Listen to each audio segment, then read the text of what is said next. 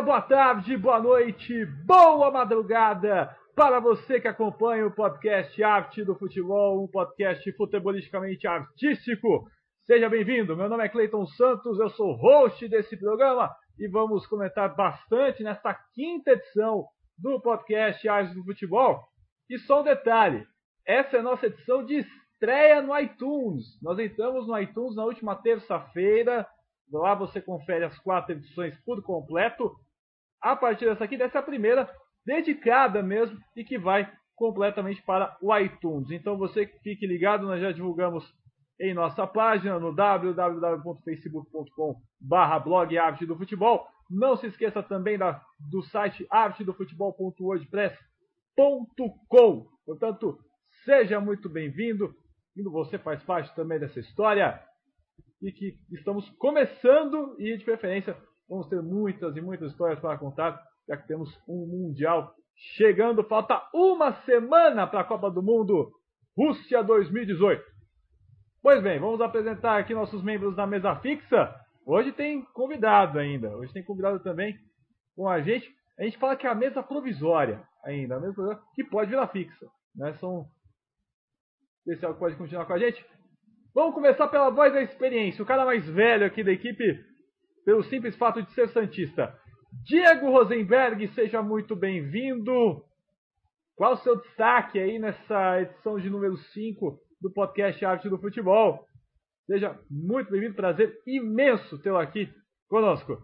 Olá pessoal, boa tarde, bom dia, boa noite. Eu falei errado a ordem, não tem problema, você pode escutar o nosso podcast no horário que for melhor para você. Grande Cleiton, grande Joseph, satisfação Ícaro. Meu destaque hoje é a gente dar aquela fechada nos nossos palpites, dos nossos aviamentos da Copa do Mundo. E teve palpites interessantes que a gente vai dissecar hoje. Hoje é o momento de dissecar o que falamos ao longo dos 4 podcasts anteriores. Pois é, um tema muito interessante, porque afinal de contas ficamos 4 programas dissecando os 8 grupos da Copa do Mundo, reiterando também, agradecendo a todos os colegas que participaram conosco, ao Felipe Papini, ao Mário Monteiro, também ao Thiago Henrique de Moraes, que colaboraram falando sobre as seleções, sobre as outras favoritas ao título mundial, a Argentina, a Alemanha e também a seleção da França. Joseph Dana, seja muito bem-vindo a esta quinta edição do podcast Arte do Futebol. Estreia no iTunes, agora já está começando a ficar um negócio um pouco mais sério. Como diria o pessoal mais novo, agora que a Pi está ficando um pouco mais séria. Essa quinta edição, seu destaque inicial, seja muito bem-vindo a mais essa edição do Arte do Futebol. E olha o som de fundo, cuidado. Olá a todos, prazer mais uma vez estar participando do nosso glorioso podcast, ao lado do Cleiton, ao lado do Diego, e agradecendo também a participação do Ícaro aí para engrandecer ainda mais o nosso podcast hoje. O meu destaque é véspera aí, 8 dias faltando para a Copa do Mundo da Rússia, e outro assunto que tem tomado conta do universo do futebol foi o sorteio no início dessa semana das oitavas de final da Libertadores da América. Grandes duelos aí para as oitavas, algumas coisas que podem acontecer já em quartas de final, o Grêmio se dando bem, outros nem tanto. Vamos falar um pouquinho desses confrontos e também apresentar a situação dos brasileiros na Sul-Americana. Sem dúvida, meu caro Pepe Dana. Os brasileiros ficaram muito ligados nesta fase, nessa semana, por conta da Copa Libertadores e também da Copa Sul-Americana, dos sorteios, né, que envolveram essas equipes, já que tivemos o término da primeira fase, da fase de grupos, né, da Libertadores, e aí se define, né, os 32, os 3 terceiros colocados da Libertadores, mais os 2 melhores perdedores, olha que zona que foi criada na Libertadores, vão para a Copa Sul-Americana, e aí, claro, os 16 melhores, os 2 melhores de cada grupo avançaram para a fase de oitavas de final. E aí nós tivemos o sorteio lá em Luque, no Paraguai. Agora vamos ao nosso convidado, ao cara que a gente fala que é da mesa provisória. Quem senta com o convidado é mesa provisória. Pode virar fixa, dependendo aqui da periodicidade, aqui os participantes, seria uma grande honra, até porque esse cara, ele tinha um apelido, aí tive o prazer de estudar com esse cara, ele tinha um apelido de Icaropédia. Tamanho conhecimento que ele tinha, sobretudo, de esportes olímpicos, né? E não apenas esportes olímpicos, futebol de uma maneira geral. E o apelido dele era Ícaropédia. Estou falando com o jornalista Ícaro Dias. Ícaro, seja muito bem-vindo. Eu sei que teve presença trabalhando no Grupo Bandeirantes, também trabalhando na parte do SEDOC do Grupo Bandeirantes, trabalhando em diversas web rádios. Um imenso prazer tê-lo aqui conosco. Qual que é o seu destaque para começarmos bem, melhor dizendo, os trabalhos nessa quinta edição do podcast Arte do Futebol? Seja bem-vindo. Muito obrigado, Cleiton. Muito obrigado ao Diego, ao Pepe, pelo convite de estar participando desse podcast. O destaque principal, Cleiton, seria a condição física de Renato Augusto e Fred. Hoje já tivemos informações que ele sofreu uma possível lesão no tornozelo, lá no treino que ocorreu no CT do Tottenham. O Renato Augusto, que também está com algum problema de joelho, não se sabe qual é a gravidade. Por enquanto, ele ainda está confirmado para participar da Copa do Mundo, mas são peças que preocupam o técnico Tite, principalmente o Renato Augusto, que é um dos homens de confiança do treinador, já que ele foi atleta do Corinthians, no período que o Tite acabou treinando o clube do Parque São Jorge. Então é uma preocupação a mais, para o nosso treinador da seleção. E a dúvida, se por acaso o Fred e o Renato Augusto não participaram da Copa, quem são os possíveis convocados para essas datas? Tem o Arthur aí, que pode ser uma possibilidade, alguns já cantam que o Paquetá pode ser uma opção, Dudu, o próprio Rodriguinho, enfim, quem será esses dois possíveis suplentes da seleção? Pois é, esse é um assunto que a gente vai abordar, claro, de uma forma um pouco mais rápida também, até por conta que vou fazer um negócio um pouco mais enxuto, né? Porque comparando as 4 primeiras edições em que nós fizemos, chegou até a tal ponto de ter um podcast de 2 horas aqui, né, que foi o podcast da seleção brasileira, dos grupos E e F. Então a gente vai dar uma poupada até pro pessoal que nos acompanha, né?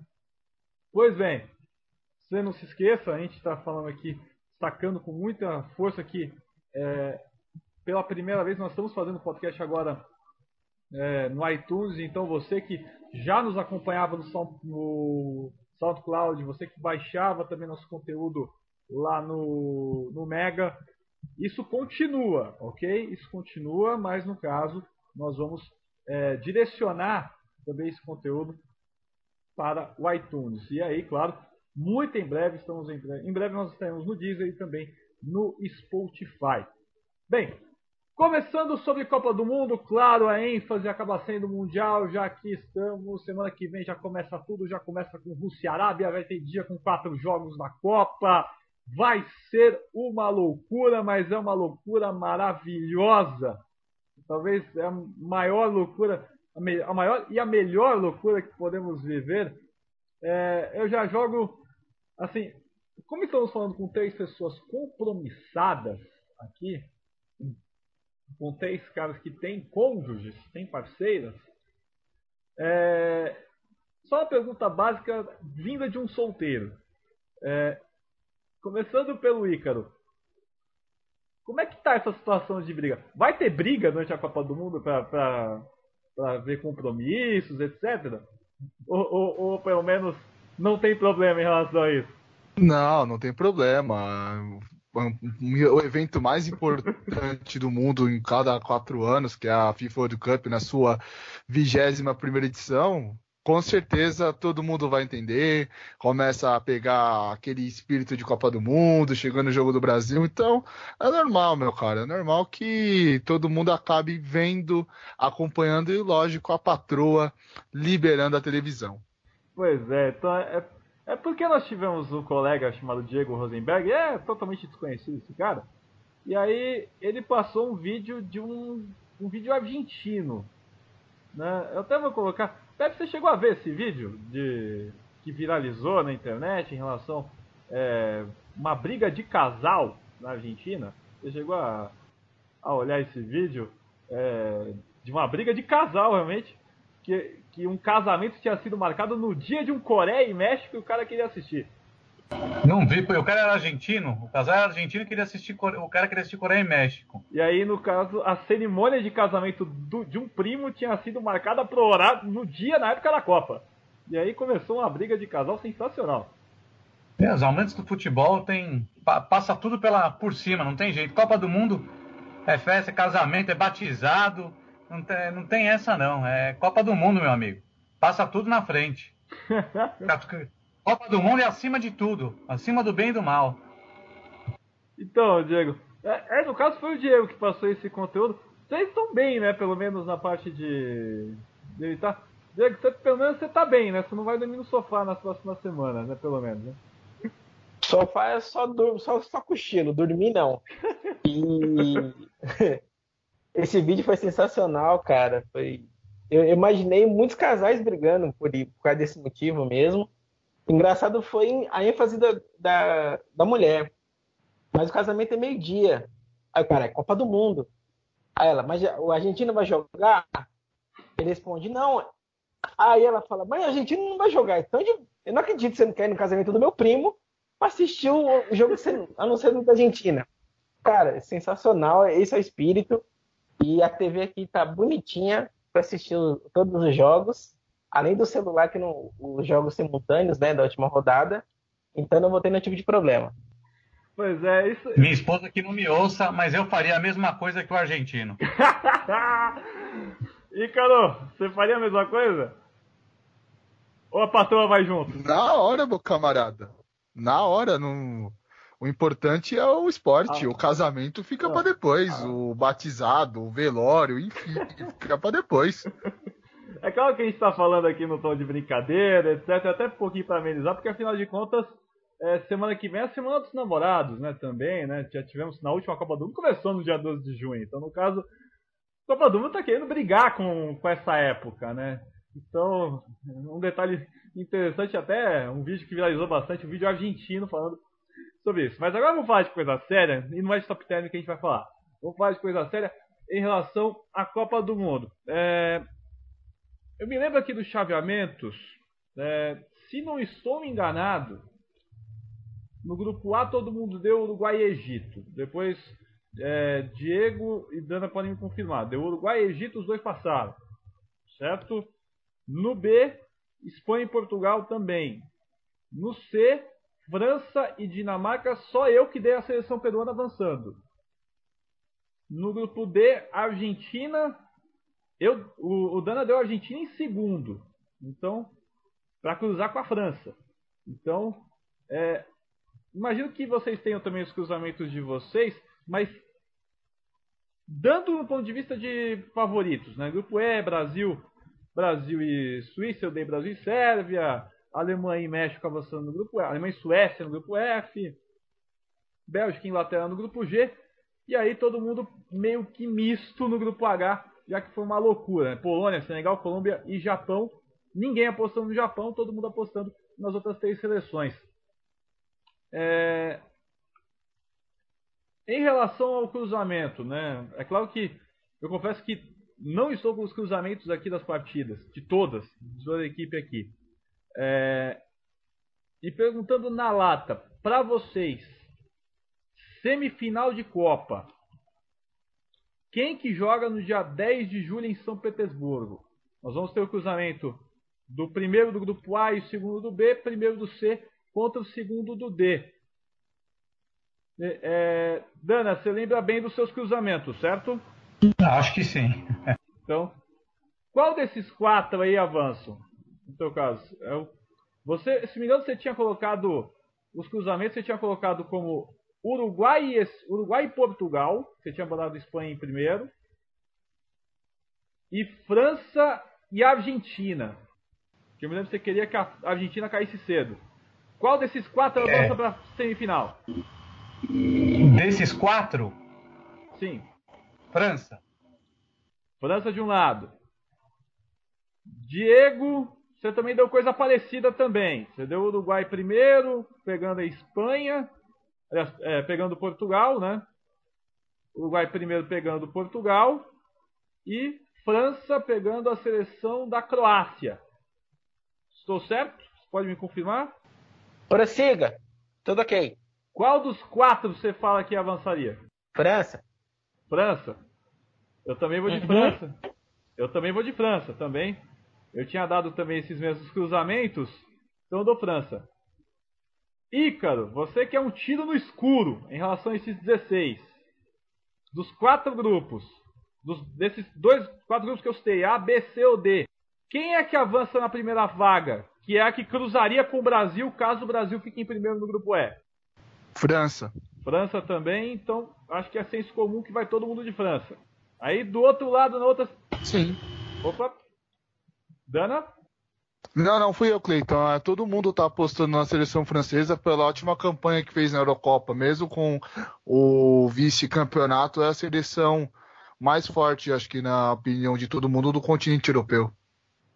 Sem dúvida alguma, aí, cara. E eu tive o prazer de assistir nos últimos dias aí o amistoso com a seleção italiana. Tudo bem, a seleção italiana está ressurgindo das cinzas, está uma nova formação, mas a França deu um baile nos italianos e brincou de jogar bola. É realmente uma equipe muito forte essa seleção francesa, favoritíssima. Para mim não é só favorita em 2018, mas 2022 também.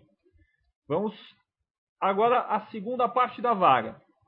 Quem pegaria a França no dia 10 de julho em São Petersburgo? Começando pelo Diego. Seu cruzamento tinha sido, se me engano, Brasil e Suécia. E do outro lado, a Bélgica, você tinha dado como primeira.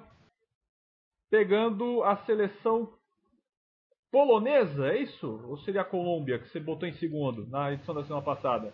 Ao contrário. Inglaterra em primeiro e Senegal em segundo. Então, entre Brasil, Suécia, Inglaterra... e Senegal. Qual dos dois chega à semifinal e pega a França? Brasil vai passar um sufoco contra a Bélgica depois. Ou contra a Inglaterra, desculpa. Relembrando 2002. Reeditar 2002. Aliás, eu vi uma mensagem bem legal reeditando 2002. O tanto de coincidências entre as campanhas de 2002 e 2018. Né? O 9 do Brasil lesionou. Legal. O 9 do Brasil está lesionado. Nigéria e Argentina no mesmo grupo. Brasil e Costa Rica no mesmo grupo. É, realmente muitas coincidências mesmo. Então, se a gente for falar aqui, a lista, o capitão sai lesionado antes da Copa, então, realmente, muitas coincidências. Tô com essa lista aqui, quer que eu fale? Olha, a lista é grande, então, pra gente poupar um pouquinho de tempo, vamos fechar aqui as semifinais, depois você fala, Dana. Tá bom. Beleza. Aliás, falando no Dana, Brasil e Suécia cedendo nas oitavas. E na outra você tinha dado Bélgica em primeiro. Você foi o único que deu. Você deu Bélgica. Eu também dei Bélgica também. Você deu Bélgica e Polônia nas oitavas. Dessas quatro, quem pega a França? O Brasil vai ter um jogo muito difícil com a Suécia, no sentido de que a Suécia vai se defender como sempre, vai armar aquele ferrolho. O Brasil vai ganhar... no sufoco, 1-0, difícil fazer um gol, mas vai se segurar aí. Contra a Bélgica vai ser um jogo mais aberto, acredito num jogo de mais gols, com uma vitória até pelo estilo de jogo mais tranquila do Brasil contra a Bélgica do que contra a Suécia. Brasil chega na semifinal contra a França e a gente vai iremos nos vingar dos franceses. Então, França e Brasil numa semifinal. Eu também vou de Brasil, Eu tinha dado também nos confrontos, eu tinha dado Brasil e Suécia, e na outra confronto Bélgica contra a equipe de Senegal. Então, no caso eu preferi esse cruzamento Brasil e Bélgica, relembrando 2002 também. Agora o cruzamento de baixo, do dia 11, o confronto vai ser em Moscou, no estádio Luzhniki. No seu cruzamento, começando assim, eu não vou perguntar para ele que é um tiro no escuro que eu estou dando para ele. É injusto. Então... eu tô sendo injusto com você, Ícaro? Você quer chutar também nessa parte? Você tá com a tabelinha na mão?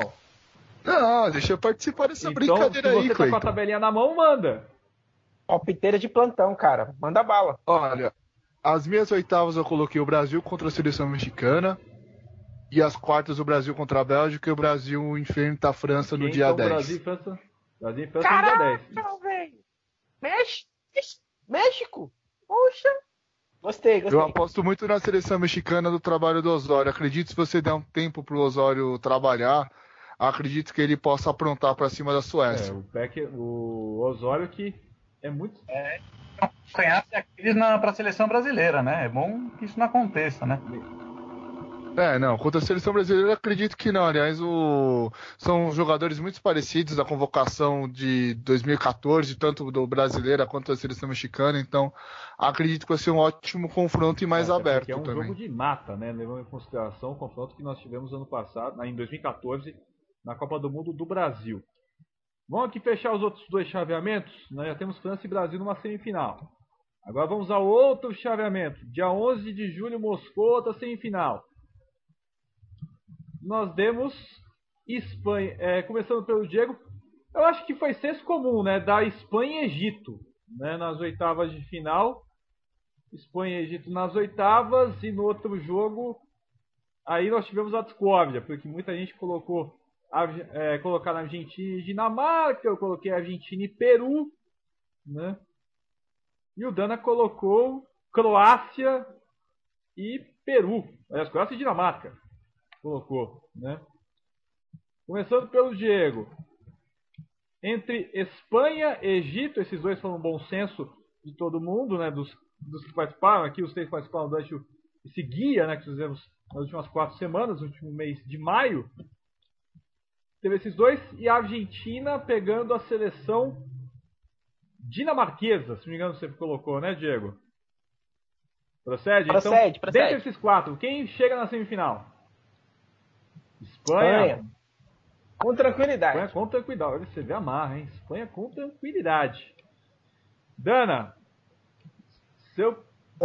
Desculpa, rapidinho. A Espanha tá mordida de 2014, cara. Eles vão dar ainda vida. Vai ter um cruzamento fácil até certo ponto, né? Tem uma vida fácil depois da primeira fase. Dana, em relação ao seu cruzamento, você também deu Espanha e Egito. Todo mundo deu Espanha e Egito por aqui, né? Depois o Ícaro joga a bomba também. Você deu Espanha e Egito nas oitavas e também deu Croácia e Dinamarca, se me falam. Olha, Croácia e Peru. Agora eu tô aqui. Croácia e Dinamarca. Qual desses 4 chega na semifinal? Mesmo com o Guerreiro jogando a Copa, porque na época a gente deu palpite, o Guerreiro estava fora. Mesmo agora ele podendo jogar a Copa, mantém o meu palpite, Dinamarca. Ok, então Croácia, Dinamarca, Espanha e Egito. Quem chega na semi? Espanha. Olha... eu vou ir contra a maré de vocês. Eu tinha dado Espanha e Egito e também dei o confronto entre Croácia e Peru. Eu coloquei a seleção peruana nas oitavas de final. Mas eu não sei se essa Espanha, esse estilo espanhol bate com o estilo da Croácia. Então, eu gostei da Croácia quando enfrentou o Brasil. Nesse último amistoso que aconteceu semana passada, jogando em Anfield. Então... olha, eu vou ir contra a maré de vocês, eu dou Croácia na semifinal, muito pela força do meio de campo e da parte ofensiva. Ícaro, no seu cruzamento, quem que chega na semifinal? Olha, Cleiton, quem chega na semifinal para mim é a Argentina. Você colocou a Argentina como primeira da chave e, no caso, como segunda? Como primeira, segundo o Peru. Primeira da chave. Primeira da chave Argentina. E aí você cruzou com o Peru nas oitavas, né? Seleção peruana nas oitavas e nas quartas de final foi a Espanha, no caso? Espanha e Argentina, e acredito que a Argentina acabe chegando às semifinais da Copa do Mundo, pelo trabalho que o Sampaoli vem realizando, de resgatar um pouco desse orgulho argentino. A Espanha, conforme o próprio Diego citou, vem irritada por ter feito um péssimo Mundial em 2014, também não fez uma boa Eurocopa em 2016, no final do trabalho do Vicente Del Bosque, mas eu acredito que a Argentina está precisando assim, mostrar que esse ano vai chegar, vai pelo menos... brigar pelo menos para ficar entre os 4 primeiros, para começar a pleitear o mais rápido possível um título mundial ou alguma conquista em nível internacional. Até porque é um jogo interessante esse do palpite do Ícaro. Eu gostaria de ver como a Argentina vai encontrar uma Espanha após o último confronto que eles levaram sonoro 6-1. Tudo bem, é uma Copa do Mundo, não é um amistoso, mas será que eles não vão tremer para os espanhóis? Qual espanhol, qual a língua espanhola vai se dar melhor nesse confronto? Mas seria um confronto bem interessante de se assistir na Copa do Mundo. Ô Pepe, e outro detalhe interessante, se eu não estou enganado, nesse 6x1 o Messi não jogou. Teve fora o Messi, ele foi poupado. É verdade, é um detalhe bem importante. Sim, sim. E assim, conforme a Argentina passar na primeira fase, ela pode se engrandecer nas oitavas e nas quartas e dar um trabalho sonoro para a Espanha. Foi assim que a Argentina chegou na fase, na decisão em 2014, né? Lembramos que a Argentina pegou um grupo até certo ponto tranquilo, né, na fase de classificação. E no mata-mata subiu de um nível, envergou a camisa e o Varal quase foi embora, né? Batendo Suíça na prorrogação, foi na base do sufoco, mas a Argentina conseguindo avançar, bateu a Bélgica, o jogo foi meio chato contra a Bélgica, mas avançou, e aí na semifinal batendo a Holanda nos penais, jogando na Arena de São Paulo, né, como foi chamada da Copa do Mundo, a Arena Corinthians. Vamos agora ao último semifinalista. Todo mundo deu França e Brasil. O Ícaro deu Argentina na semifinal, na outra semifinal. Todo mundo aqui deu Espanha. Começando agora pelo Dana, para fechar. Estamos só com os membros nesse momento, mesmo que ficaram nessas primeiras 4 edições. Argentina e Suíça, você deu esse confronto, né, Dana? De oitavas de final. E o outro confronto, você deu a Bélgica pegando e indo para as quartas. E pegando a Colômbia, estou certo? Ou houve uma confusão aí? Pode ser, eu estou sentindo falta na história aí da Alemanha. Então, agora da Alemanha, qual desses 4? Alemanha, Suíça, a seleção da Alemanha, a seleção da Suíça, seleção da Inglaterra, que você não deu como primeira, se não me engano, você deu como segunda no grupo, então foi. Cruza no grupo H e cruza com o primeiro, que seria a seleção da Polônia.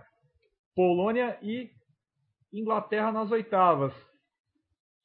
Quem que chega numa semifinal? Na minha opinião, a Alemanha, se for esse chaveamento, a Alemanha chega tranquilamente. Apesar de ter tomado uma virada da Áustria, surpreendente, mas acho que os alemães estão querendo enganar um pouquinho. Falar, não, deixa, eles não se preocuparem com a gente, nós vamos chegar aí meio... Somos favoritos, mas não tão acreditados assim. Tem seleção que vai estar melhor. Vamos enganar eles. Mas a Alemanha vai dar trabalho nessa Copa. A Alemanha, para mim, chega na semifinal. Diego, seu cruzamento, pelo que eu me lembro, foi Alemanha e Suíça nas oitavas de final. E o outro confronto, você deu Inglaterra avançando em primeiro no grupo G. Então, seria a Bélgica. A Bélgica com segunda, pegando a seleção, parece que foi da Colômbia. Não, Colômbia ou Polônia avançando do outro lado? Polônia avançando do outro lado. Polônia. Qual desses 4 chega na semifinal? Você vai de Alemanha seguindo a lógica? Vou seguir a lógica. Sinto muito a Bélgica estar neste bolo de baixo aí, porque enfrentar uma Alemanha até pela frente vai ser um jogo interessante e tal. Claro, se eles confirmarem a minha expectativa, mas a seleção alemã ainda sobra. Tá bem. E aí, para fechar, no caso, eu tinha dado Alemanha e Sérvia, né, e o outro confronto entre a Bélgica, né, a Bélgica eu dei como a Inglaterra, melhor dizendo, como segunda do grupo, pegando a seleção de Senegal, eu deixei Senegal em primeiro, para ter uma ideia, e no final eu acho também que a Alemanha chega com o time até a semifinal. Então, as semifinais com camisas envergando varais. Né? Varais, enfim. Então, Brasil e França e Espanha e Alemanha, exceto para mim que dei Croácia e Alemanha. Ícaro, você segue a linha? Segue os relatores? Não sigo os relatores. Olha a zebra! Então vamos lá. Eu aposto na Inglaterra nas semifinais. Seleção inglesa apostando na semifinal, cruzando com a seleção... Com a Argentina. Isso, eu acredito que as quartas de finais serão Inglaterra e Alemanha. E daí todo mundo sabe aquele contexto histórico entre ingleses e alemães, desde a Primeira, Segunda Guerra Mundial, até mesmo a final da Copa do Mundo 66, então eu acredito que a Inglaterra, com o seu elenco, que é um dos elencos mais cobiçados assim, no futebol mundial, fora, que tem uma base de 100% da Premier League, que é o campeonato mais disputado do mundo, onde tem o melhor jogo técnico, acredito que acaba vencendo a seleção. E também coloca um altíssimo nível, porque quando pegou uma seleção de um nível muito maior que a seleção francesa, acabou sendo eliminada. Então, por isso, eu dou assim como um zebraça a seleção da Inglaterra. Pois é, e aí a semifinal você bota a Batalha das Malvinas, né? Que é Inglaterra e Argentina valendo pelas Malvinas. Eu gosto um pouquinho de guerra, né, Cleiton? Pois é, é um guerreiro, até por isso o nome ligado à mitologia grega. Mas enfim, então semifinais cruzadas para Dana e Diego. Brasil e França, Espanha enfrentando a seleção da Alemanha. Para mim, o Cleiton, Brasil e França, Croácia e Alemanha. Pro Ícaro, Brasil e França, e temos Espanha e Inglaterra. 10 de julho, São Petersburgo. Aliás, vou deixar. Argentina e Inglaterra, amigo. Argentina e Inglaterra, perdão. Argentina e Inglaterra. Obrigado pela correção, Ícaro. 10 de julho, São Petersburgo. Agora eu quero todo mundo se contorcendo. Brasil e França, começando pelo Ícaro.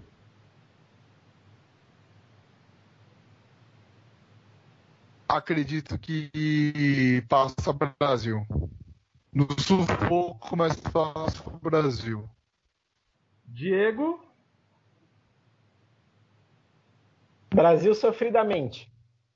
Dana? Brasil nos pênaltis. Eu vou de França avançando para a decisão da Copa do Mundo, mas vai ser sofrido também. Já a outra semifinal, Dana, Espanha enfrentando a seleção da Alemanha. Espanha, teremos uma final Brasil e Espanha, inédita na Copa do Mundo. Diego, segue o relator? Sigo, Brasil e Espanha, tranquilamente. Brasil e Espanha. Ícaro, Argentina e Inglaterra, quem cruza com o Brasil? Argentina. Eu vou. Rapaz, imagina essa final, hein? É Brasil, pra infartar, nego. Copa do Mundo? É pra infartar, nego. Aquele casal da Argentina, então, rapaz. Aí vai dar briga. Vai. Vai ser interessante. Muito. Bem, eu vou de cruzamento. O meu cruzamento também segue Croácia e Alemanha da chave de baixo. E aí o caminho da Croácia termina. Pra mim, França e Alemanha fazem o confronto. A decisão da Copa do Mundo no dia 15 de julho. Campeão mundial para os três. Vocês estão dando Brasil e Espanha. O Ícaro já deu Brasil e Argentina. Resultado dos três. Diego, para começar. Chuta com placar, de preferência. Com placar? Com placar. 1-1, prorrogação, fica zerado, pênaltis, 6-5 para o Brasil. Eu falei pra chutar só o placar do tempo normal, não precisa da prorrogação, nem dos pênaltis, tem que empatar gente. 6-5, ele quer alternadas, ele quer ir pelas alternadas ainda. Ué, você pediu placar, você deu empate, ia ter que continuar a relação, ué. Não, ele pediu alternadas. Ele quer empatar a gente. Quero sofrer nessa Copa. O Diego já vislumbra o Galvão Bueno na disputa de pênaltis, na última cobrança. Imagina o Iniesta correndo pra bola. Se bem que eu acho que quem vai errar lá é o Piquet. Se tiver uma final nos pênaltis, quem vai mandar uma pra fora é o Piquet. Vai que é sua, Alisson. Haja coração, amigo. Dana, placar de Brasil e Espanha, só final. 2-1 pro Brasil, tempo normal, não tem prorrogação, não tem pênalti, não tem churumela. Manda entregar a faixa pra gente aqui. Não, e só pra constar, lembrando uma história, o Galvão Bueno na série Vozes, que nós tivemos na Rede Globo há cerca de um mês e meio, ele falou que ele quase apagou na decisão de 94. Ele quase desmaiou na decisão de 94, jogando no Rose Bowl, aquele Brasil e Itália, né? Durante a série de pênaltis. Ele quase desmaiou. Tanto que ele no caso, falou, esse é o meu grande momento profissional. Não posso apagar. Então, ele destacando isso, o Diego quer que o pessoal se mate, quer que metade do Luznik morra. Mas enfim. Ícaro, sua final, Brasil e Argentina. Quanto? 2-1 Brasil na prorrogação. Só quer morrer na prorrogação, não acredito. Na minha decisão, França e Alemanha. Vai dar festa francesa e vai dar uma festa bem boa. 3-1 para a França na decisão contra a equipe da Alemanha para vingar a última Copa em 2014. Lembrando que a França foi eliminada pela Alemanha por 1-0. Se não me engano, gol marcado pelo Hummels. Jogo feito no Maracanã, na fase de quartas de final. Então, pros três aqui, Brasil campeão. Pro host aqui, França campeã. Cobrem daqui a um mês, porque afinal de contas, se o Brasil for campeão, por favor, hashtag toma essa, Cleiton, e vamos seguindo. Então... Ô Cleiton, só uma informação, as últimas três finais de Copa do Mundo não foram decididas no tempo normal. Itália e França foi decidida nos pênaltis, Espanha e a seleção da Holanda foi decidida na prorrogação, e a Argentina e a Alemanha também foi decidida na prorrogação. Então, se a gente for seguir a escrita das últimas três Copas do Mundo, provavelmente essa vai ser decidida na prorrogação, vai ser decidida nos pênaltis, porque no tempo normal, devido a as equipes ficarem se estudando, a tensão do jogo, é muito provável que vai se decidir na prorrogação ou, no pior dos mundos, nas penalidades máximas. E só um detalhe, para fechar, Ícaro, as duas últimas finais foram definidas nos últimos 5 minutos,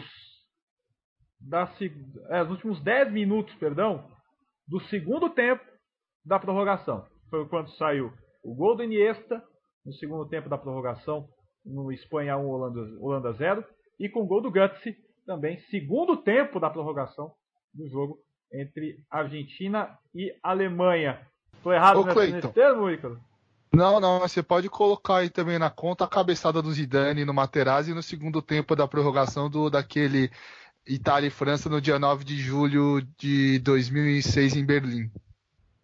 Pois é, o capítulo final da carreira de Zizou, que é o futuro treinador da seleção francesa, já que ele saiu do Real Madrid nesse final de semana, provavelmente assume a seleção francesa no lugar do Deschamps. Então, assunto Copa do Mundo fechado. Para eles o Brasil é hexa, para mim a França é bicampeã do mundo. Vamos agora falar de Copa Libertadores de América. Aliás, vamos falar rapidinho de seleção brasileira. O Ícaro tinha falado essa informação do Renato Augusto, né, em relação a essa lesão. Vou jogar essa pergunta já para o Diego, para começar os trabalhos. Diego, a gente sabe, teoricamente, quais são os 12 da lista do Tite. Não tem nenhum cara de organização, né? A gente sabe que o Arthur está na lista, que o Maicon está na lista, né? Ele foi colocado também, o Paquetá está na lista também. São caras que atuam no meio de campo, né? Aliás, diga-se de passagem, um trabalho brilhante do pessoal do All Sport, sobretudo do Dada, que é o Dada Marques, que descobriu os 12, né, da lista da seleção brasileira, da pré-lista, né, da segunda lista, jogadores que esperam contusões. Sabendo desse posicionamento de meio de campo, quem que você levaria? A gente está colocando só os 3 aqui, pelo menos os 3 que eu estou me lembrando nesse momento. O Maicon, o Paquetá e o Arthur. É bom senso da maioria levar o Arthur ou, no caso, vale uma tentativa de outro jogador, como o Paquetá, por exemplo? Então, Cleiton, quais as características do Renato Augusto? O que mais se assemelha nesse sentido é o Rodriguinho ou o Arthur. E, para ser mais agudo ainda, da forma semelhante ao Renato Augusto, seria o Rodriguinho, na minha opinião. Não é uma certeza absoluta. De não consenso absoluto, né? 100%.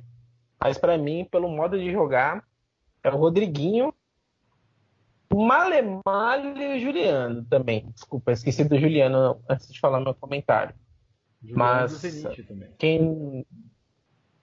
Isso, então para mim um desses três jogadores seria o escolhido. O Tite daria preferência ao Rodriguinho. Então Maicon e Paquetá, cara, tá fora do baralho os dois, né? Sim, porque é mais pelo estilo de jogo.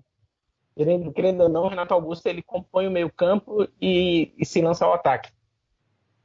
É uma opção fazer um elemento surpresa ali. Um pouquinho, bem pouco em relação ao Paulinho, por exemplo, né? Mas só que ele é um pouco mais avançado. Ícaro, a gente sabe os nomes da pré-lista do Tite, né? Daquela segunda lista, por conta que o trabalho, inclusive, do All Sport, que foi muito, muito bom nesse sentido e que descobriu os jogadores que estão nessa pré-lista. Em relação a eles, né? Diego destacou o Juliano. Tem o Juliano, o Arthur, o Paquetá e o Maicon. Maicon do Grêmio, ele está na pré-lista também. Desses quatro, no caso do Renato Augusto, o Fred parece que já está ok. Mas o Renato Augusto, no lugar dele, quem que você vê como um substituto, não digo ideal, mas que vai acabar sendo uma boa opção? Olha, pregando a coerência que o Tite sempre demonstrou nas suas convocações, nas suas coletivas e até mesmo no esquema tático de jogo, é muito provável que ele chame o Juliano, que está jogando no Fenerbahçe, porque ele já conhece o elenco, já trabalhou com o grupo. Eu não acredito, por mais que todos nós da imprensa pregamos a convocação do Arthur pelo grande momento que ele vive no Grêmio, eu sei que o Tite não vai mudar as suas convicções e é muito provável que, se o Renato Augusto não vier a jogar, que ele acabe trazendo o Juliano para fazer parte do elenco dos 23. Até porque segue um pouco a linha de coerência. No momento destacou bem o Ícaro, né? Bem destacado. E só um detalhe, obrigado pela correção, Ícaro, em relação a ele. Tinha falado que era do Zenit, mas no início desse ano, se não me engano, ele se transferiu para o Fenerbahçe da Turquia. Dana, em relação a esse imbróglio todo, no caso, os jogadores de experiência, você apostaria em um jogador também de meio campo, tendo várias peças polivalentes, como o Fred, jogadores que atuam também em múltiplas posições, aliás, uma chave do Tite, procurar atletas que atuam em múltiplas posições, ou você estaria algum novo dentro dessa lista de 12? Olha, eu apostaria, se o Tite chegou a usar bastante o Rodriguinho nos tempos de treinamento, no tempo de técnico do Corinthians, ele usou bastante o Rodriguinho como uma alternativa depois da saída do Renato Augusto, tentando jogar o Rodriguinho na mesma posição. Depois acabou mudando, o Rodriguinho foi mais adiantado, o Carille consolidou essa posição do Rodriguinho, mais adiantado, mais perto do ataque do que do meio campo, mas com o Tite ele jogou muito nessa posição.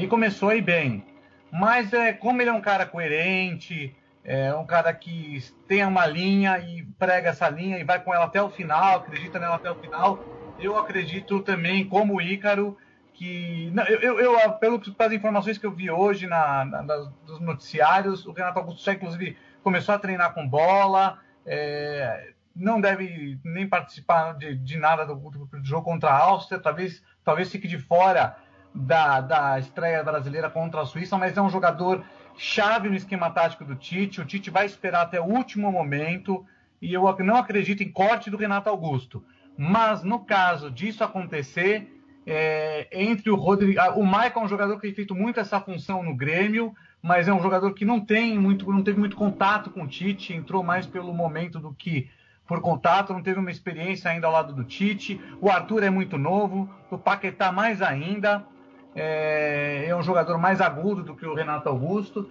Então eu acompanho o Ícaro, acredito que entre Rodriguinho e Juliano o Tite vai seguir a coerência e convocar o Juliano, mas não acredito no corte do Renato Augusto. Era isso que eu ia perguntar para fechar esse assunto em relação à seleção brasileira, se vocês acreditam no corte do Renato Augusto, assim, para cravar mesmo entre sim ou não. Então, para fechar, como o Dana já deu essa opinião, então já vou perguntar apenas para o Diego e para o Ícaro, começando pelo Diego. Diego, Renato Augusto, fora ou não até a estreia do Brasil no final de semana que vem? Para mim, Cleiton, Renato Augusto não será cortado e ele terá condições de jogar a partir da segunda rodada. Isso eu tenho essa convicção. Ok, então Renato Augusto não sendo cortado. Ícaro, você segue também a opinião do Dana e também do Diego. Você acredita, mesmo entendendo essa lesão que é um pouco mais crônica, né? Essa lesão em relação do Renato Augusto, né? Tem muitos problemas. É praticamente uma lesão crônica que ele tem ali na região do joelho. Você tem essa impressão de que não vai cortar? Ou você acredita que, de acordo com a evolução, pode ser que ele acabe sendo cortado? Não, que eu acredito que não vai cortar o Renato Augusto, devido a ter toda a equipe que já trabalhou com ele, tanto o preparador físico quanto o fisioterapeuta. Então já são equipes que já a equipe em si, o corpo que já conhece, que é um dos médicos assim que a gente tem no Brasil. Então acredito que não irá cortar ele não. Agora só tem que deixar em stand-by quem vai ser esse possível jogador, já caiu para não ocorrer, tipo, atacar tanto na logística.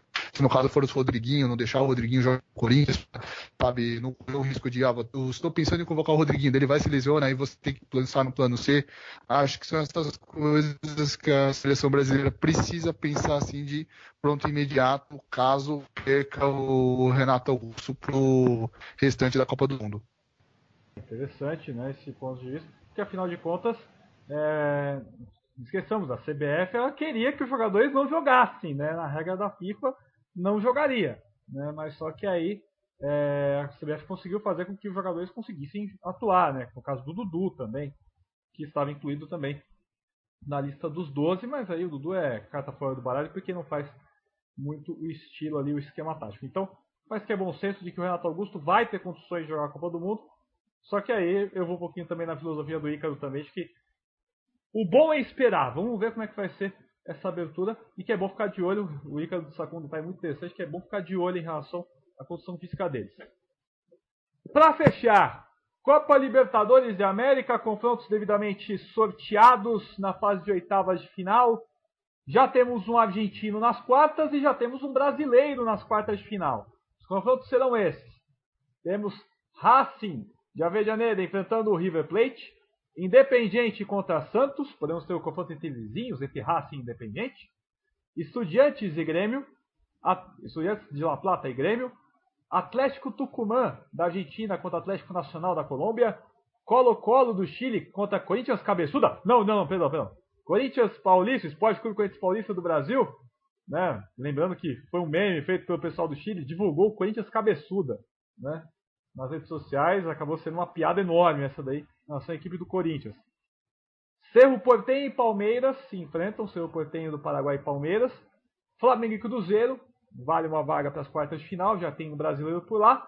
E quem passar desse pega, Boca e Libertad, Boca da Argentina e Libertad do Paraguai. Cruzamentos bem nervosos esses, né, Ícaro? Vou começar pelo Dana, melhor.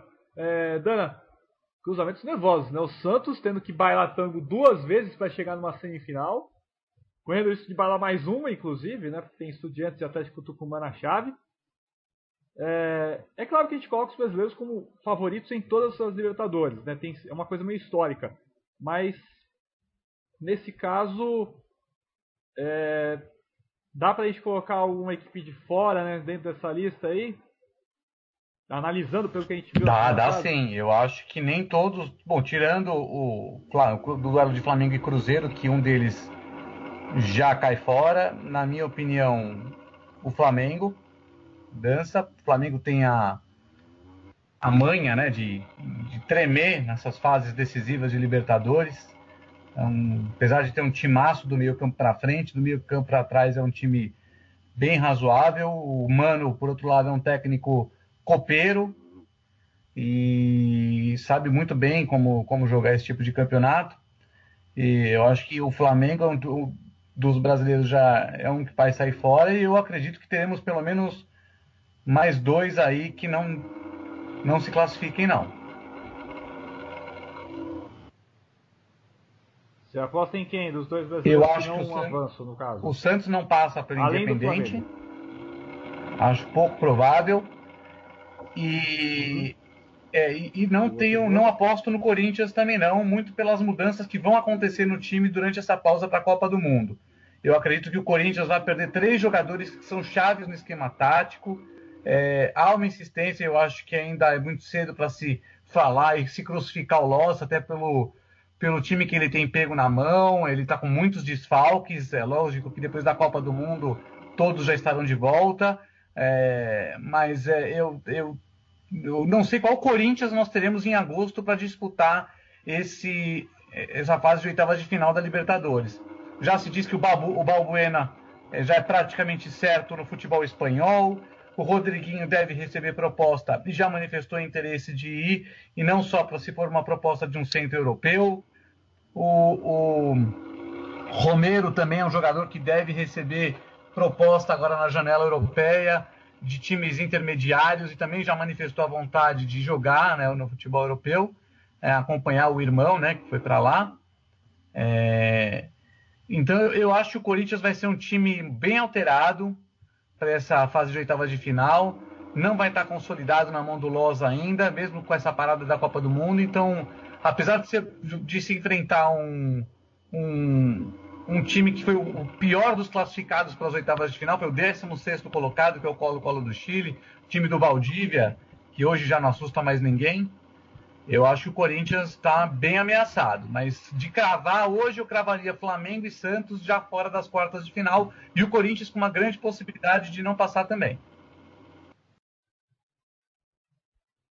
Diego, você segue essa linha também, mesmo em relação aos confrontos? Você vê um Santos sem muita condição de enfrentar um Independiente, o próprio Dana falando em relação ao Corinthians, que talvez vá desse jeito. Claro que aí tem que levar em consideração, porque vai ter muitas mudanças nesses confrontos. E tudo que a gente acabar chutando aqui vai ser um chutômetro mesmo, de longa distância, pensando na fase de oitava de final. Até porque, lembremos, dia 7 e dia 30 de agosto são os confrontos das oitavas. Aí, quarta de final, dia 18 de setembro e 4 de outubro. Não essas datas fazendo esse preciso, mas no caso, as semanas, vão ser nessas semanas. E semifinais a gente tem de outubro 1 e 1º de novembro, e decisão dia 7 e 28 de novembro. Então, Diego, você vê a mesma coisa do Dana? Santos e Corinthians vazam, pelo menos nessa fase, por hora? Pelos dois times que tem, sinceramente, Santos e Corinthians têm que estar, graças a Deus, de estarem nas oitavas de final. E eu sou santista, para falar isso, menos ufanista é impossível. Time do Santos, o time titular é bom, mas não tem peça de posição à altura, falta o meia pensante, criativo. O Corinthians, ele está em total transição, então para mim pode ser que até o primeiro jogo contra o Colo-Colo, que é no dia 8 de agosto, o time ainda não esteja totalmente maduro, mas eu vejo Flamengo, Santos e Corinthians com 99% de chance de saírem. O milagre salva os 3. Milagre chamado gol qualificado. Eu estou começando a achar isso aí. Porque, lembremos, o gol qualificado na Copa Libertadores conta, por exemplo, da Copa no Brasil. É o milagre chamado gol qualificado. É perder por 2-1 em Avelianeira e vencer por 1-0 na Vila. Então, é algo desse tipo. Nem me fala, meu Deus do céu. É pra infartar. Ícaro, tá todo mundo meio ceticista em relação a Santos e Corinthians. Mas só que a gente tem um confronto, uma possibilidade clara de confronto entre Corinthians e Palmeiras, né, que já se enfrentar em 98, quarta de final, em 99, semifinal. Aliás, perdão. Tô certo nesse caso? Não, 99 se pegaram nas quartas de final e em 2000 na semifinal. Agora me corrigindo aqui. 99 foi nas quartas de final, em 2000 na semifinal. No caso, dá para ter esse jogo ou um dos dois cai cedo?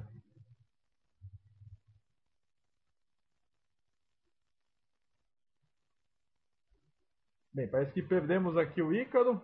Exatamente, parece que perdemos o Ícaro mesmo. Mas vamos ver aqui. Mas... Sim, ele já não está entre nós. Nosso querido Ícaro Dias, ele não está presente entre nós. Ô, coitado de nós. Então, desliga a câmera que senão fica feio. Vem aqui. Para o Ícaro Dias. Bem, vamos aqui já passar para a parte final, né, do podcast, porque afinal de contas, Ícaro, você pode falar do confronto rapidamente do Corinthians e Palmeiras? Cara, vai ser um confronto histórico, como ocorreu em 98, como ocorreu em 99, quando o Marcos virou santo, em 2000 também. Se por acaso acontecer do Colo-Colo for eliminado pelo Corinthians e o Palmeiras venceu seu confronto contra o Cerro, com certeza vai ser uma Libertadores marcante para as duas equipes, e quem chegar na semifinal chega muito favorito, independente se do outro lado tiver o Flamengo, o Cruzeiro, o próprio Boca, dependendo do outro lado pode até vir o Santos, dependendo como ficou o chaveamento, até o Grêmio, porque a gente sabe que todo clássico gera uma energia, uma motivação muito grande para a conquista de um título. Então, nada melhor do que um Corinthians e Palmeiras para gerar essa energia assim, positiva, para alavancar um dos dois paulistas para a conquista do título da Libertadores. A mesma coisa vale para a Raça Independente, caso os dois acabem se cruzando nas quartas de final. Bem, e só um detalhe, como diria Lima Duarte, não existe nada maior do que um Corinthians e Palmeiras, Ícaro? Dos confrontos dessa fase da Libertadores, não, porque é um confronto centenário, é um confronto regional. Desde o ano passado se aflorou-se ainda mais a rivalidade devido aos 6 ou 7 jogos que o Palmeiras ficou assim, venceu o Corinthians, ou venceu de 7, apenas venceu um, sendo que nesse meio termo teve as finais do Paulista, todo aquela confusão do se teve interferência externa ou não. Então é uma coisa assim que vai motivar ainda mais essa Libertadores e abrilhantar ainda mais o torneio, porque eu tenho certeza que serão duas festas brilhantes, a primeira em Itaquera e a segunda no Allianz Parque, caso as duas equipes se encontram nas quartas de finais da competição. E uma pena que vai ser uma festa sem sal, porque nós vamos ter as torcidas únicas, no caso, mas aí vale o destaque que aí não é culpa de autoridade, não é culpa nesse sentido, a culpa é do próprio torcedor mesmo, que não sabe se acertar, não sabe se respeitar acima de tudo. Então, no caso, poderiam ser duas festas sensacionais, com torcida do Palmeiras na Arena Corinthians, e torcida do Corinthians no Allianz, só que no caso, o torcedor não respeita, infelizmente. Seria incrível ver esse Corinthians e Palmeiras, mais um, já é o terceiro em Libertadores, né, na história, mais dois confrontos que seriam literalmente para colocar o coração na boca, né, podemos assim dizer.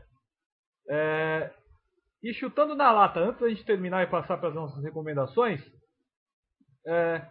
Dana, analisando pelos 16 dessa fase, que agora a gente vai para o famoso chute da ilusão. A gente vai falar o chute da ilusão porque a gente vai ter janela europeia, etc.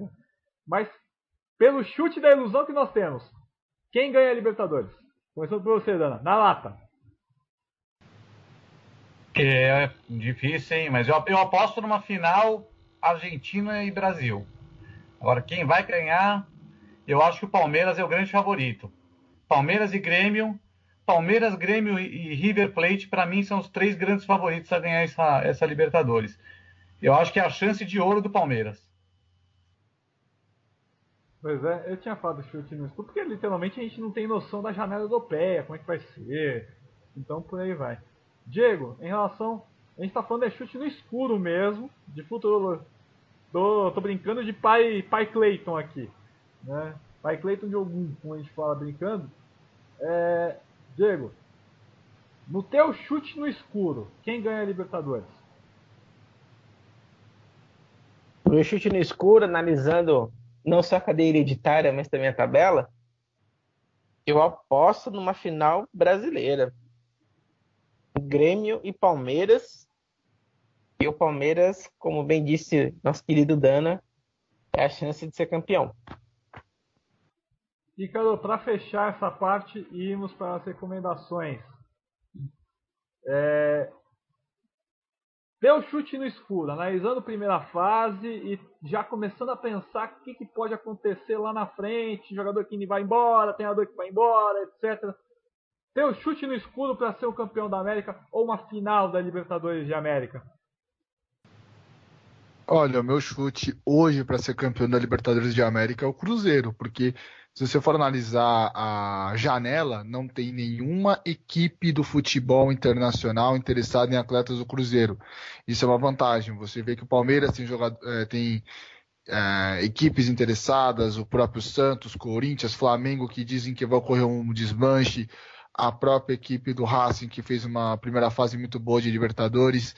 Então eu acabo apostando no Cruzeiro nessa primeira fase. Por quê? Porque por enquanto é a equipe que parece que não vai perder nenhum jogador para essa continuação da Libertadores. Foi a única perda realmente para a equipe do Cruzeiro foi o de Arrascaeta, né? O uruguaio que foi embora, vai jogar no Sevilha. É o único jogador que, no caso, fechado para ir embora. Né? E o Lucas Silva está cotado para sair também, né? Retornar ao Real Madrid, no caso. O Real Madrid parece que quer o retorno do Lucas Silva, ou no caso, para emprestar para uma equipe europeia, ou no caso, que o Cruzeiro contrate, né? O Lucas Silva, que tem uma história de vida muito legal, ele se recuperou de um problema do coração, então vale esse destaque, essa história de superação do Lucas Silva, que o Zidane gosta muito, diga-se de passagem, o Zidane gosta muito do Lucas Silva, talvez ele até seja utilizado ali de rotação, queira botar ele de rotação até o elenco, pode ser, né? O Zidane gostava muito dele, se bem que o lugar mais querido do futebol mundial, agora a gente não sabe quem que vai assumir, porque afinal de contas o Zidane saiu semana passada do Real Madrid. Bem, na minha opinião, quem decide a Libertadores da América é a janela de futebol europeu. A janela decide. A janela vai decidir pelos nomes, né? Os nomes que vão sair, né? Mas não é só do futebol europeu não, Dana. Tem a da China, tem a da Arábia. Fosse só do europeu, tava mais tranquilo, né, Ícaro? O pessoal já tá... Com certeza. Faltam cabelo em pé agora com a Arábia, voltou a ter dinheiro. Os chineses parece que deram uma acalmada, mas ainda são uma ameaça. Complicado pro futebol brasileiro, pro futebol argentino também, para futebol sul-americano no geral. Aliás, vale um destaque, só pra gente falar em relação à Liga Árabe. Por que houve esse ataque árabe? Vamos explicar rapidamente. A Liga Árabe ela se expandiu, ela aumentou de tamanho nessa temporada. Antes eram 14 equipes, passaram para 16. E o número de estrangeiros aumentou. Antes eram 4 estrangeiros, né? Na última temporada foram 5, sendo que um era asiático. E agora, a partir do ano que vem, vão ser 7 asiáticos, são 7 estrangeiros, sem a necessidade de um jogador asiático. Então, por isso, está aumentando essa gama de jogadores, né, no futebol saudita. Alguém desliga o microfone do Diego, por gentileza, senão esse cara vai embora. Então, vamos terminando aqui. Recomendações, as suas dicas que vocês encontram sobre futebol. Bom, para que o pessoal tenha o que alimentar, né? Principalmente relativo ao esporte. Vou começar por você, Ícaro. A gente fala que é da mesa provisória, pode virar mesa fixa, né? Pode vir para cá também na equipe. Ícaro, qual que é a sua recomendação, sua dica, né, de leitura, filme, série, que você pode passar para o pessoal que acompanha o podcast Arte do Futebol? Já que a gente tem que passar uma coisa, lembrando o Arte do Futebol, que é um podcast categoristicamente artístico, Ícaro. Exatamente, Cleiton. Eu tenho duas dicas assim, interessantes, são 2 livros, um do Mauro Betin, As Melhores Seleções Estrangeiras de Todos os Tempos. O Mauro atualizou e colocou, tem a seleção da Hungria de 54, a seleção da Alemanha de 74, a seleção holandesa de 74, a Itália de 82, a França de 2000, a França de 98 e a Espanha de 2010. Então ele conta toda a trajetória dessas seleções até a conquista do título. Também tem As Melhores Seleções Brasileiras de Todos os Tempos, que é um livro que o Milton Leite escreveu em 2010, então ele conta a história do dos 5 títulos mundiais, mais a seleção de 82 que acabou perdendo para a Itália no Sarriades no dia 5 de julho de 1982.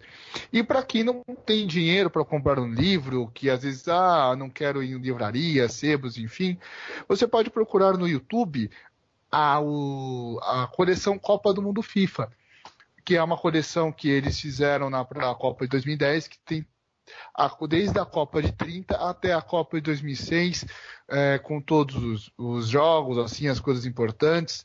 A FIFA começou a criar esse modelo de documentário desde 54, então de 54 em diante sempre tem uma historinha bacana, uma historinha legal de como funcionou aquele Mundial. Não recomendo muito de 2010, porque tem um cunho político muito grande sobre a África do Sul, visando principalmente o Soweto, mas de 2006 até 1930 é muito interessante, vale a pena conferir.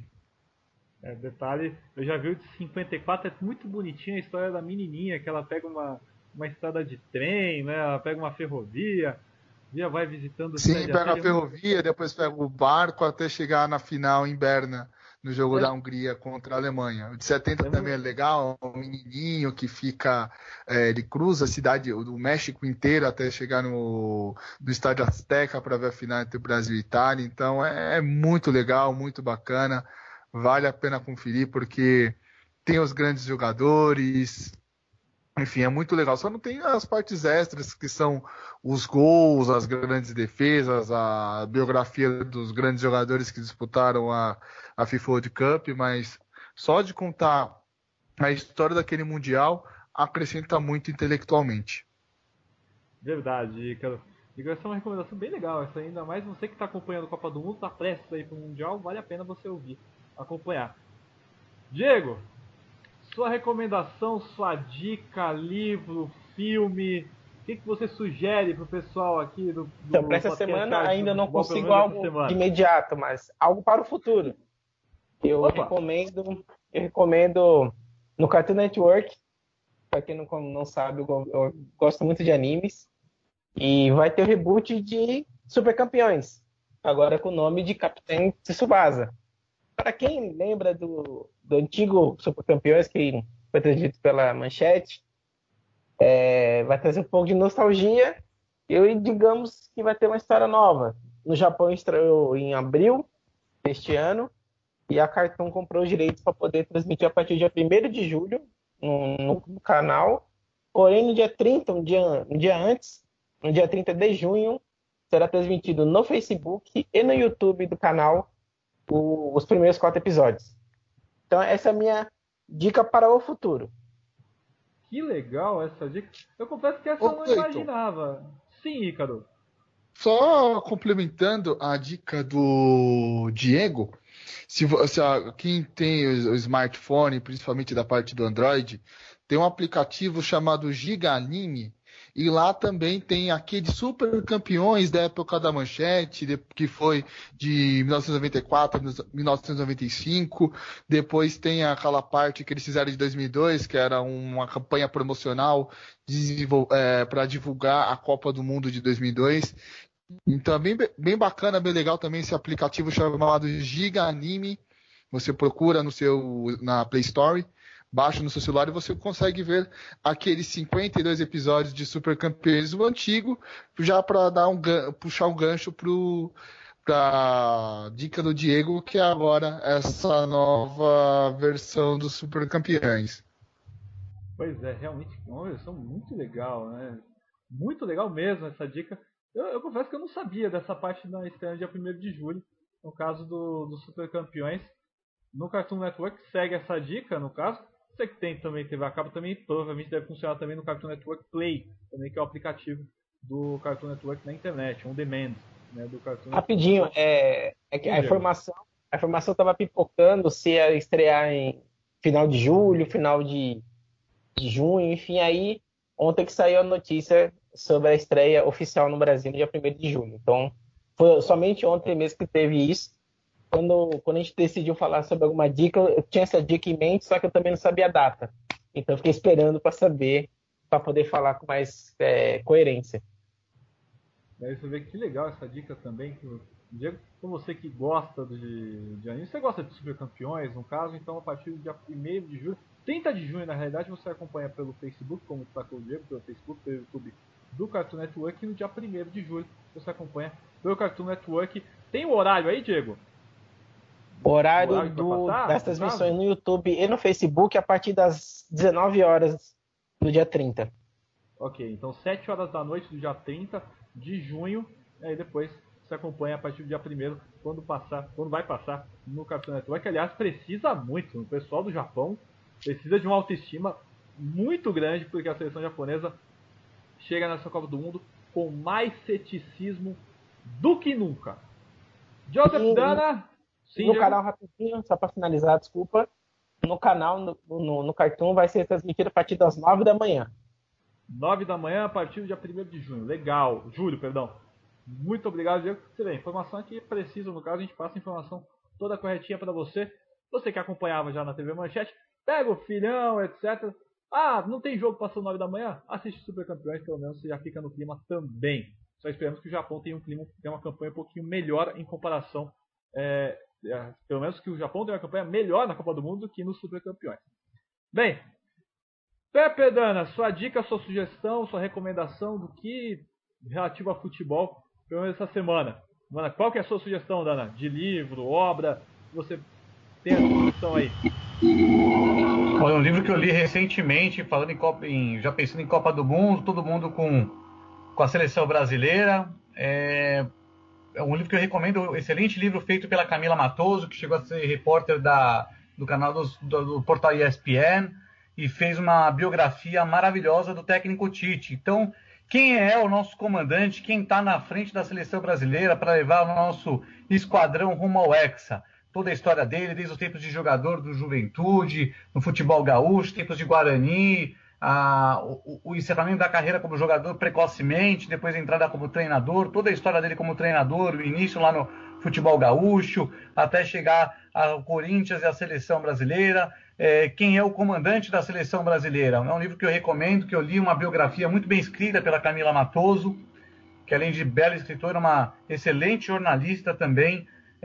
Já que estamos em clima de Copa, é legal saber quem é o nosso comandante que vai levar a seleção brasileira rumo ao Hexa. Pois é, fica essa sugestão também, o livro Tite, da Camila Mattoso. Eu já li depois em formato e-book, bem legal também esse livro da Camila Mattoso, aliás, recomendo. Caso você procure, no caso, recomendo, claro, melhor você pegar o livro, comprar em formato físico. A última vez que eu vi estava valendo cerca de R$50 o livro, né Dana? Cerca de R$50, na Saraiva estava por volta desse valor. Mas fica essa dica. Hoje está um pouquinho mais baixo. Hoje ainda está por 30, entre 30 e R$40, dá para comprar na Saraiva o livro do Tite. É bom correr porque daqui a um mês está valorizado o livro. Se no caso o Brasil ganhar a Copa, esse livro do Tite vai para R$80. No caso, fácil, fácil. Bem, então, você vê a recomendação diferente, você vê uma recomendação são de livros, outras de desenhos, outras de livros. E eu vou para uma série de reportagens muito legal que eu achei semana passada. É de um jornalista com mais de 20 anos de carreira, ele que jornalista gaúcho, mais de 20 anos de RBS, o nome dele é Roberto Jardim. E ele criou uma série de reportagens no último mês de março, chamada Democracia Futebol Club, né? Em que a ideia dele, né, era montar uma equipe do goleiro à ponta esquerda, com 11 jogadores que tiveram uma importância política muito forte, né, na história de seus países, na história da sociedade. Então, ele montou uma seleção mesmo, do goleiro ao ponta esquerda. Então, nós temos o goleiro Tamburini, né, argentino, né, ele mostrou o Agustín Lucas, que no caso ele escreve vários livros, é um atleta amador no Uruguai, Lilian Thuram, que é contra o racismo. Temos também o Pedro Grafina, uruguaio, Afonsinho, no caso, que é o colunista atualmente da Carta Capital, o Obdúlio Varela também, que enfrentou o racismo e comandou uma greve de boleiros, a primeira greve de boleiros na história do Uruguai, Carlos Cacerli, que enfrentou a ditadura militar lá no Chile, Sócrates não poderia faltar, Eric Cantona também. E eu conversei com o Roberto Jardim semana passada, e no caso ele já me confessou que tem um atleta muito especial chamado Rachid Mekloufi. Ele que foi um atacante francês, barra argelino, né, artilheiro no Saint-Étienne, e que prestes na Copa do Mundo de 58, ele era titular ao lado do Just Fontaine, ele acabou indo para a Índia, aliás, para a Índia não, indo para a Argélia, representar a Força Expedicionária Argelina. E por conta do futebol, ele acabou auxiliando essa divulgação da independência da Argélia, que viria a acontecer na metade do século XX. Então, muito legal mesmo essa história. No caso do Roberto Jardim, que como eu falei, tem 20 anos de carreira em redações, né? Então a lista é muito grande. Me fugiu aqui o nome do cartunista, porque ele pediu auxílio também de um cartunista para fazer as imagens, né? Os desenhos dele. Então até, no caso, tem a colaboração do Diego Figueira na revisão dos textos e Gonza Rodrigues, um dos maiores cartunistas do Rio Grande do Sul. No caso, ele faz as ilustrações desta obra maravilhosa, que vai ser lançada até o final da Copa do Mundo, toda segunda, terça e quinta, se não me engano, na plataforma Medium. O Democracia Futebol Clube a gente vai colocar depois nos links depois na postagem no Facebook e também, no caso, no iTunes. É isso, gente. Muito obrigado. A gente ficou um pouquinho maior até por conta de todas as dicas, mas foi um bate-papo bem legal que nós tivemos nessa quinta edição do podcast Ais do Futebol. Eu gostaria de agradecer primeiro ao nosso representante da mesa provisória nesse momento. Repito, pode virar fixa. Ícaro Dias, muito obrigado pela participação. Seja muito bem-vindo. Eu que agradeço o convite, Cleiton, ao Dana, ao Diego, por essa oportunidade de a gente estar conversando um pouco sobre futebol, seleção brasileira, Copa do Mundo, Libertadores, enfim, dando dicas culturais. O meu muito obrigado e até a próxima. Obrigado, Ícaro Dias, pela participação. Aos senhores da mesa fixa, Pepe, Dana, muito obrigado pela participação. Hoje foi gostoso, hoje foi mais dinâmico. Eu já fazia cerca de 1 hora o programa, mas foi um programa mais dinâmico, né, Dana? Muito obrigado pela participação. A gente volta semana que vem, já na Copa, né, como a gente fala. Muito obrigado pela participação. Obrigado pela proposta do programa. Foi bem interessante. A ideia era fazer alguma coisa mais curta mesmo, mas é impossível. Entrou seleção brasileira, entrou discussão de classificados, muitos palpites diferentes, alguns jogos que prometem ser eletrizantes. Teremos uma Copa do Mundo de arrancar cabelos e, para quem for cardíaco, desfibrilador do lado. Liga para o SAMU de plantão, porque haja coração, amigo. Obrigado pela participação aí também do Ícaro. Queria agradecer, Ícaro, seja sempre bem-vindo. E Diego, mais uma vez, um prazer estar aí ao seu lado. Cleiton, também. Nos falamos agora em Rússia 2018. Um grande abraço e que venha a Copa do Mundo e que vença o melhor, que seja o Hexa da Seleção Brasileira. Um grande abraço a todos. Grande abraço também, Peveran. E aí complica bastante, porque no caso do Dana, ele é um cara cabeludo, ele tem um cabelo enorme, então no caso fica mais complicado, né, Dana? Então, nesse caso, cabelos vão ao chão, no caso, né? Então, cuida bem das mechas. Já tá no Rastafari, já. Ok, então. Já tá fazendo o Rasta em referência às seleções africanas, tá homenageando as seleções africanas que vão disputar a Copa do Mundo. Diego Rosenberg, muito obrigado pela participação. Sempre aqui no podcast Ágil do Futebol. Hoje foi gostosinho, sem muito aquela coisa de guia, mais com Copa do Mundo, Copa Libertadores. A gente teve até que encurtar algumas coisinhas, mas foi bem legal o programa. Muito obrigado pela participação. A gente volta semana que vem, como eu falei, Copa do Mundo batendo a porta. Falta uma semana. Cuidem-se bem, por favor. Valeu, Cleiton. Cuidem-se bem agora. Valeu, Dana. Ícaro, seja bem-vindo. Valeu também prestigiar o nosso querido podcast. E vamos lá, semana que vem, neste mesmo horário, ou não, desculpa, tô brincando, mas semana que vem começa a Copa, e eu tô muito ansioso por este Mundial. Acredito que teremos bons jogos, teremos alguns sonolentos, né? O Grupo Pagalho vai ser... Eu não diria sonolento, mas espero que ele me surpreenda, como eu disse no podcast anterior. Mas estamos juntos e semana que vem estaremos aqui novamente. Ok, muito obrigado, Diego Rosenberg, pela participação. Obrigado ao Pepe Dana, obrigado ao Ícaro Dias, nosso convidado nessa edição do programa 5 aqui, podcast número 5 do Arte Futebol, da Arte do Futebol, podcast futebolisticamente artístico. Gostaria de agradecer a você que nos acompanha com a gente aqui pela página do Facebook, facebook.com/blog Arte do Futebol, pelo artedofutebol.wordpress.com, pelo SoundCloud, que vai continuar ativo. Nós vamos colocar um programa uma vez por semana por lá. E a partir dessa semana também no iTunes. Participa de lá, pega de lá também, ouve a gente qualifica a gente, bota lá 5 estrelas no nosso podcast. Vai ser uma honra também ter a sua opinião por lá. Muito obrigado. Meu nome é Cleiton Santos. Agradeço a você que acompanhou essa edição número 5 do podcast Arte do Futebol. Estive ao lado de Diego Rosenberg, Joseph Dana e do nosso convidado Ícaro Dias neste 5º podcast Arte do Futebol.